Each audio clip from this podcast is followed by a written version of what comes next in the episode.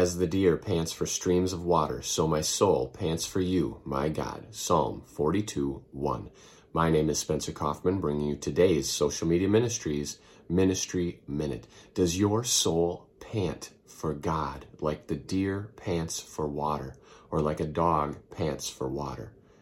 If not, then it needs to be, because your soul does pant for God. The spirit within you is panting, longing for God. It desires to be close to the Lord Jesus Christ. And if you're not letting it, if you are doing something else and things are getting in the way of your relationship with God or your closeness to God, then your life is going to be so much more difficult and you're going to have so much more stress and many more problems than if you would allow your soul and your spirit to get close to God. How do you do that? Well, invite Him into your life, spend more time in prayer, read your Bible, fellowship with others, and more.